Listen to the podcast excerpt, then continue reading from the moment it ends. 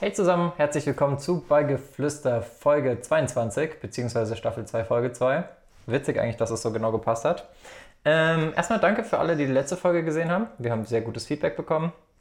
Hat auch sehr viel Spaß gemacht. Deswegen wollen wir das heute logischerweise so fortführen und haben für euch ein weiteres spannendes Thema vorbereitet. Nämlich den Match-Fixing-Skandal in England vor über 100 Jahren. Also das ging 1915 los 1920 ist es dann so wirklich eskaliert mit den Ergebnissen und äh, aus meinem improvisierten Corona-Kinderzimmer, Schrägstrich Bibis Beauty Palace Setup, gebe ich rüber nach Fürth an meinen Co-Kommentator Paul. Hallo Paul. Grüße dich. Liverpool und Man United damals in einen Wettskandal verwickelt. Hättest du das gedacht oder hast du damit überhaupt nicht gerechnet? Ich hatte es nicht auf dem Schirm. Es war ja nicht nur Liverpool und Man United, das war ja auch noch Tottenham und Chelsea und Arsenal. Und zwar in den witzigsten Konstellationen, gleich mal um die Zuschauer abzuholen. Richtig krass. Liverpool damals, Mittelfeldmannschaft. Und Man United, Tottenham, Chelsea, Abstiegsränge. Arsenal sogar zweite Liga. Also wer die Geschichte schon kennt, Chapeau. Äh, ich habe meinen Laptop heute in der Hand oder auf dem Schoß, deswegen nicht wundern, wenn ich manchmal ein bisschen komisch gucke. Aber ja, wird spannend. Fünf Schwergewichte des englischen Fußballs und bin sehr, sehr, sehr gespannt, wie die Geschichte bei euch ankommt. Ich fand es mega interessant, du auch, Paul, oder? Ja, ich hatte eigentlich schon eine coole Idee, wie man auch hätte noch ein bisschen mehr den Spannungsbogen oben halten können. Und zwar hätte man sagen können, Man United beendet die Saison mit einem Punkt vor Chelsea und Tottenham. Soweit so normal. Aber was danach kam, war krass. Oder was, was da wirklich dahinter steckte, war dann am Ende krass. Ist eh krass, wenn man mal so ein paar Jahre zurückguckt, da waren ja Mannschaften wie Sunderland noch oben. Wir haben ja schon mal über die Sunderland-Doku gesprochen. Auch nochmal Rest in Peace an den Sunderland-Karrieremodus bei uns auf dem Kanal.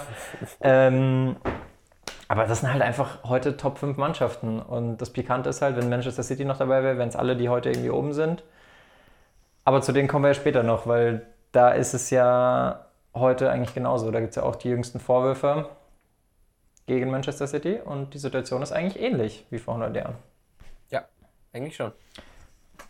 Ja, also ich möchte, bevor wir jetzt in die Materie einsteigen, noch ganz kurz sagen, mir liegt das Thema besonders am Herzen, weil wir bei Diskussionen auf Instagram und anderswo ständig auf das Argument stoßen, vor allem in Bezug auf RB Leipzig.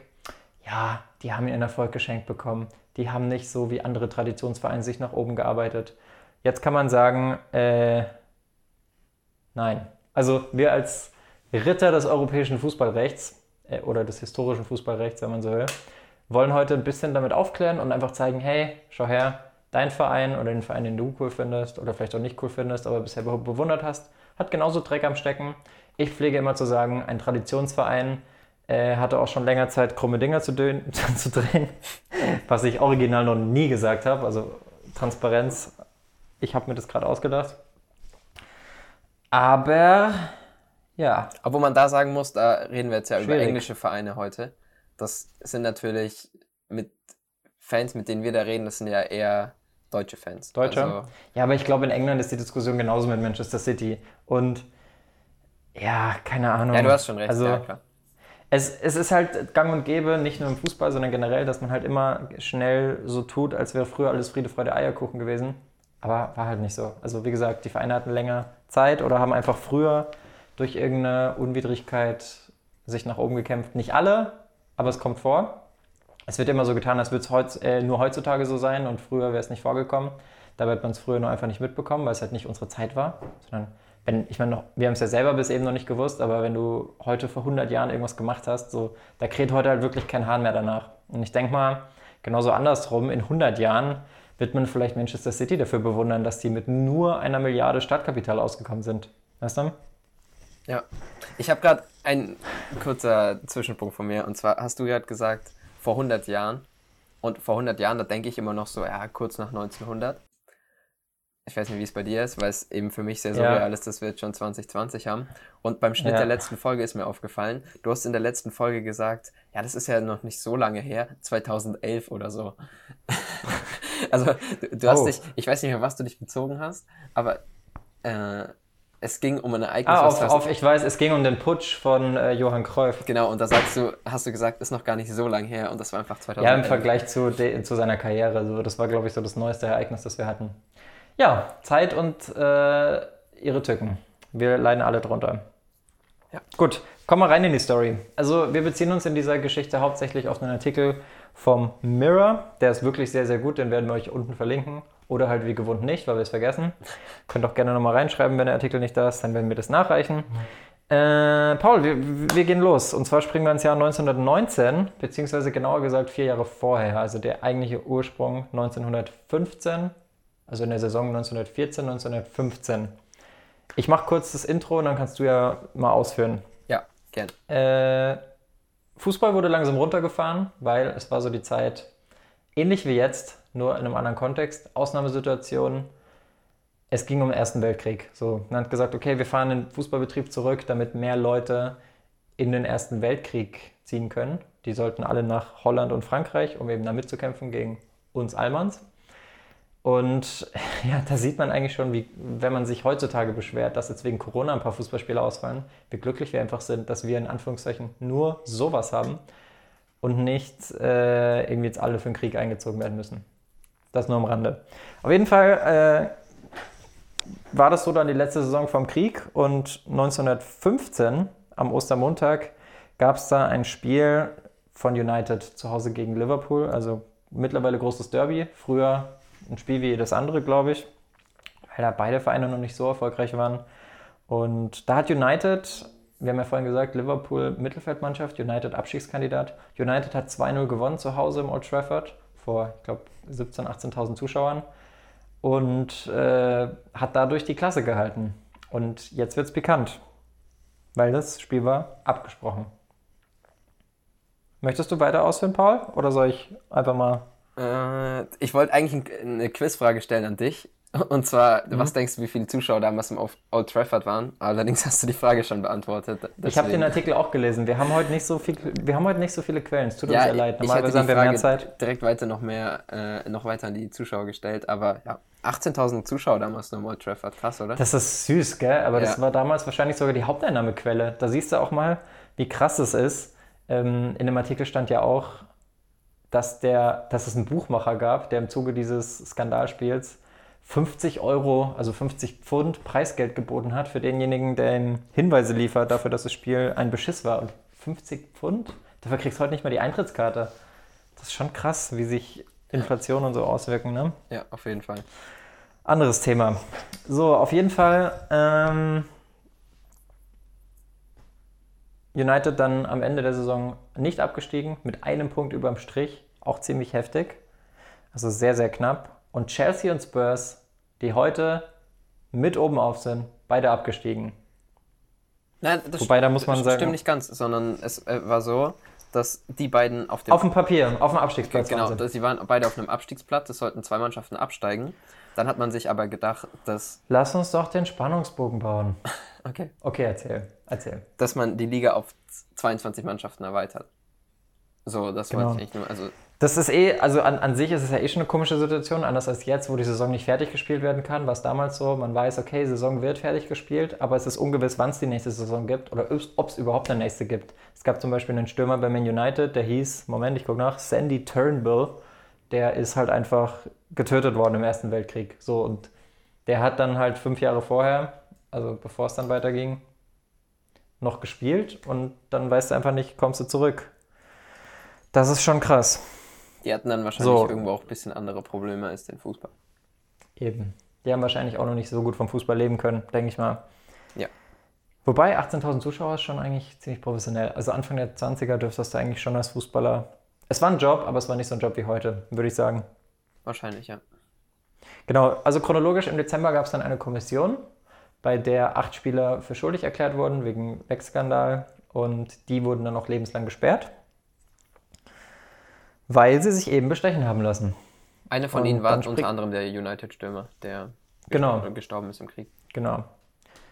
Dann 1919, 1920 geht es weiter, nächste Saison, Erster Weltkrieg, Deutschland am Boden. Da ging es dann wie folgt weiter. Liverpool als auch United wurden freigesprochen, also obwohl bekannt war, okay, Wettskandal, Spieler gesperrt, Vereine wurden freigesprochen, weil irgendwie nie irgendwas nachgewiesen werden konnte. Was ich schon mal kurios finde, weil wie kannst du denn Spieler äh, verurteilen, aber Vereine freisprechen? Weil ja. ich kann es mir nur so erklären, wenn ein Spieler verurteilt wird, dann hat er wahrscheinlich ausgesagt und sich für schuldig erklärt, aber das ist doch dann im Umkehrschluss auch auf den Verein zurückzuführen. Oder meinst du, das kann man trennen? Dass man sagen kann, ja gut, der Spieler hat es gemacht, aber der Verein wusste von nichts.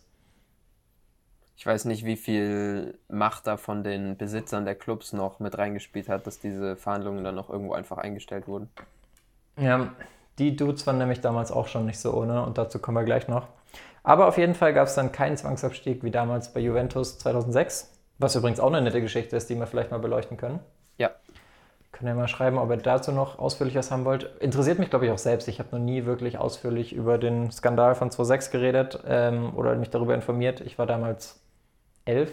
Mich hat das, ich fand es krass, dass Juve absteigt. Ich fand es auch krass, dass Spieler wie Buffon da geblieben sind und der Piero. Aber arg viel mehr weiß ich dazu nicht. Außer, dass Juve dann halt direkt wieder hoch ist und auch direkt wieder Meister wurde.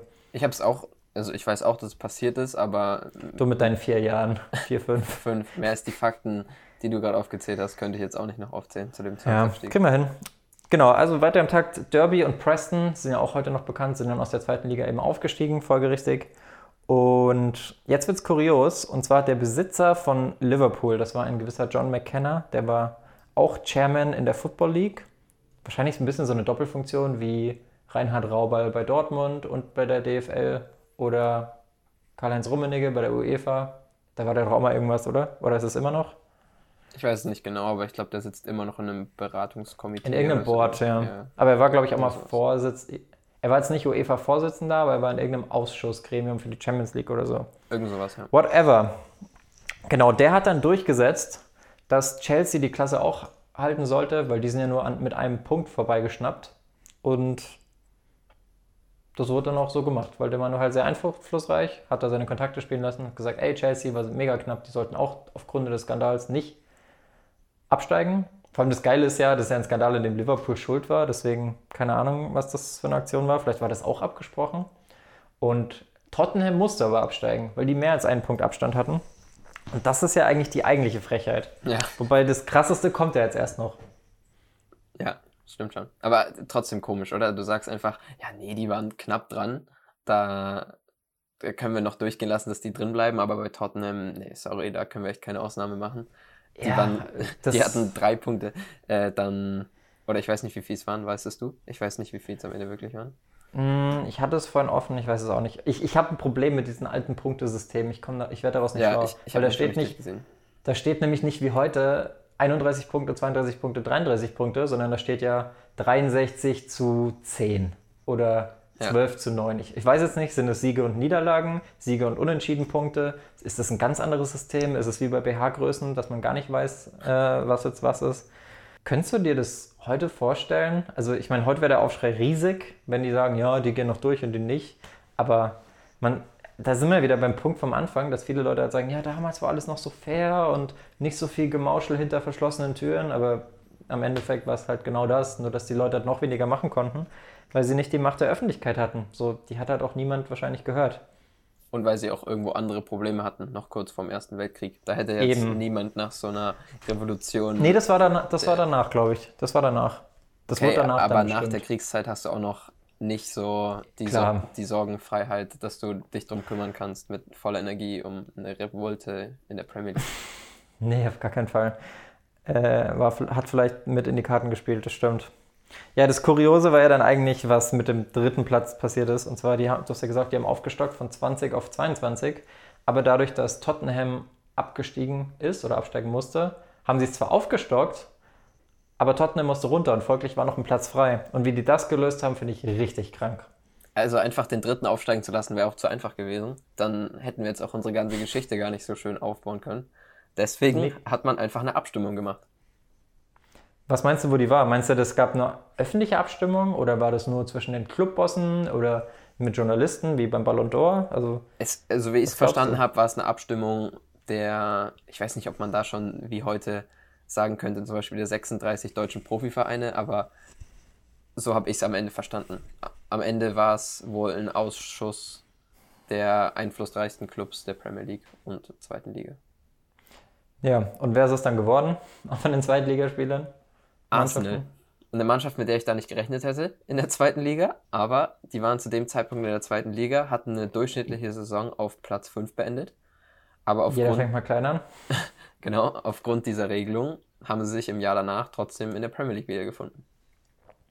Eigentlich auch witzig. Spielst einfach eine Saison, wirst Fünfter und ist jetzt nicht mal so, dass du sagen kannst, ja, Arsenal hat mega attraktiv gespielt, deswegen wurden die verdient da reingewählt. Es war mega unglücklich, dass sie nicht aufgestiegen sind, sondern es war halt einfach nur so, der einflussreiche Chairman von denen, der hieß Sir Henry Norris, war zufälligerweise gut befreundet mit, ihr ratet schon, Liverpools Chairman McKenna.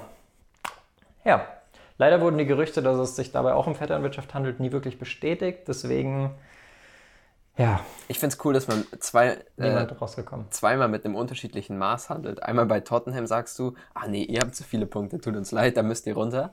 Und bei Arsenal ist es dann, ah, egal wo ihr seid, äh, ja. kommt hoch, kein Problem. Ihr werdet, äh, Vor allem, ihr setzt einfach den Platz eures Nord-London-Rivalen. Rivalen. Ich glaube, dadurch, glaub, dadurch wurden die erst zu Rivalen. Oder ich weiß nicht, ob es zwischen Tottenham und Chelsea oder zwischen Tottenham und Arsenal war, aber eins von beiden Rivalitäten wurde dadurch erst so richtig geschürt. Und ich könnte mir vorstellen, dass es die Arsenal-Tottenham-Rivalität war. Wahrscheinlich war es dann die, ja, das auch, macht Sinn. Ja. Sind auch beides Nord-London, Nord-Londoner genau. Mannschaften. Das Nord Aber das, wär, das war. Ja, ist immer auch noch eins, was so, heute sehr hoch, zu, hoch hergeht. Ja. Das ist mega gut. Das NDL, NLD, NLD sagt man. ähm, ja, es ist eigentlich mega krass. Also keine Ahnung. Ich glaubst du, das war schon abgesprochen vorher, bevor überhaupt das Liverpool gegen Menu Skandalspiel war? Also das könnte man fast erwarten, ne? Das klingt alles so geplant. Aber das ist echt, das, das, das sind aber so viele Eventualitäten. Ja, Klar klingt es geplant, aber du musst ja dann noch erstmal durchsetzen können. Ich glaube eher, dass es so war, dass die nachträglich dann gesagt haben, okay, Tottenham runter, jemand anders hoch. Und dann hat er gesagt, ah, ich habe da einen Kumpel, der ist beim fünften bei Arsenal. Komm rauf, Kollege. Hier ist schön, hier gibt es Kaviar zum Frühstück. Wobei damals wahrscheinlich noch nicht, keine Ahnung. Arsenal ist seitdem nicht mehr abgestiegen, ne? Seitdem bis heute Einmal das, in der Premier League geblieben. Und das Krasse ist, die haben dann in den zehn Jahren danach, also 1930 wurden sie das erste Mal englischer Meister und haben da was richtig Krasses aufgebaut. Chapeau an den Trainer, der hieß nämlich Her Herbert, also Herbert Chapman. Und der hat sich ein richtig krasses Team aufgebaut und wurde einfach von 1930 bis 1938 fünfmal englischer Meister, zweimal FA Cup-Sieger. Wahnsinn. Ja. Arsenal seitdem fester Bestandteil der Premier League und liebe Arsenal-Fans, es tut mir leid, aber euer Erfolg, wenn man das heute noch so nennen kann, basiert auf einem Wettskandal. Ja, dagegen ist die Geschichte von Leipzig ja fast noch angenehm, oder? ja, nee, äh, will ich schon. Nee, das sind zwei Maße, aber. Ja, genau. Ähm, was ich noch sagen wollte, der Besitzer, hat, hattest du ja schon gesagt, von Arsenal, der wurde nie dafür richtig gesperrt. Allerdings zwölf Jahre später hat es ihn trotzdem erwischt, weil er bei Echt? einem, er hatte probiert, einen Stürmer von Sunderland zu holen, und zwar Charlie Buchan. Butchen, wie auch immer. Klingt nach einem Ende. äh, den wollte er verpflichten. Illegal war das Ganze und deswegen wurde er dann gesperrt. Ja, völlig zu Recht. Das ist auch oft so bei so Typen oder ich meine in dem Fall, ich weiß nicht, ob man den einzelnen Leuten einen Vorwurf machen kann, weil es war halt einfach vom System so geduldet, dass sie das halt ausnutzen können in dieser Zeit. Ähm, ist natürlich trotzdem moralisch aus heutiger Sicht sehr, sehr verwerflich. Damals war es wahrscheinlich fast schon gang und gäbe. Aber trotzdem, also man sieht halt, dass die Leute keine Einzeltäter sind. Und das siehst du ja auch heute, so ein Bartomeo bei Barca, der macht ja nicht einmal eine beschissene Entscheidung, sondern Zwölfmal. So. Und das, obwohl man eigentlich denkt, dass heute, was so Kontrollgremien und so angeht, viel mehr vorhanden ist. Aber irgendwie bei Barca drehen sie trotzdem am Rad. Wir haben ja auch bei der Kräuf-Geschichte schon gesehen, wie leicht es scheinbar sein kann, da seine ganzen Kollegen und Anvertrauten, wie man so schön sagt, in den Aufsichtsrat zu bekommen und keine Ahnung was. Also das ist halt so viel Gemauschel und Vetternwirtschaft und so, das ja, ganz wirst du das wahrscheinlich nie rausbekommen, bis halt alles komplett digitalisiert ist und unabhängig, dass dann irgendwie ein Vorsichts Vorstandsvorsitzender in Indien sitzt von mir aus, keine Ahnung. Aber selbst da, schwierig. Ja, auf jeden Fall. Aber gehört irgendwo auch zum Fußball dazu, oder? Ich meine, wir haben es letzte Folge auch irgendwo gesagt, als wir die Schattenseiten behandelt haben. Schattenseiten gehören bei jedem immer irgendwo dazu. Und so war es eigentlich auch klar, dass der Fußball seine Schattenseiten hat. Klar, der Fußball hat viele Schattenseiten, aber er hat ja auch mindestens genauso viele positive Sachen. Von daher. Klar. Love, love, love. Aber ich finde es trotzdem gut, mal über sowas zu reden, weil es einfach klar macht, dass halt früher auch nur mit Wasser gekocht wurde und die Vereine jetzt nicht mega krass äh, ja, sich hochgewirtschaftet haben, sondern teilweise auch durch solche Aktionen halt profitiert haben. Und das mit Sicherheit nicht zu knapp. Und da gibt es wahrscheinlich auch in der Bundesliga einige Beispiele, wahrscheinlich in jeder Liga. Und ich würde mal behaupten, vielleicht hast du es damals auch nur so nach oben geschafft. Ich meine, du siehst es ja heutzutage, wie schwer es ist, wenn du wirklich gut arbeitest. Es gibt so viele kleine Vereine, die gut arbeiten in der Bundesliga, die aber nicht wirklich rauskommen. Also mehr als zwei, drei Jahre Euroleague ist dann wirklich eigentlich selten drin, ne?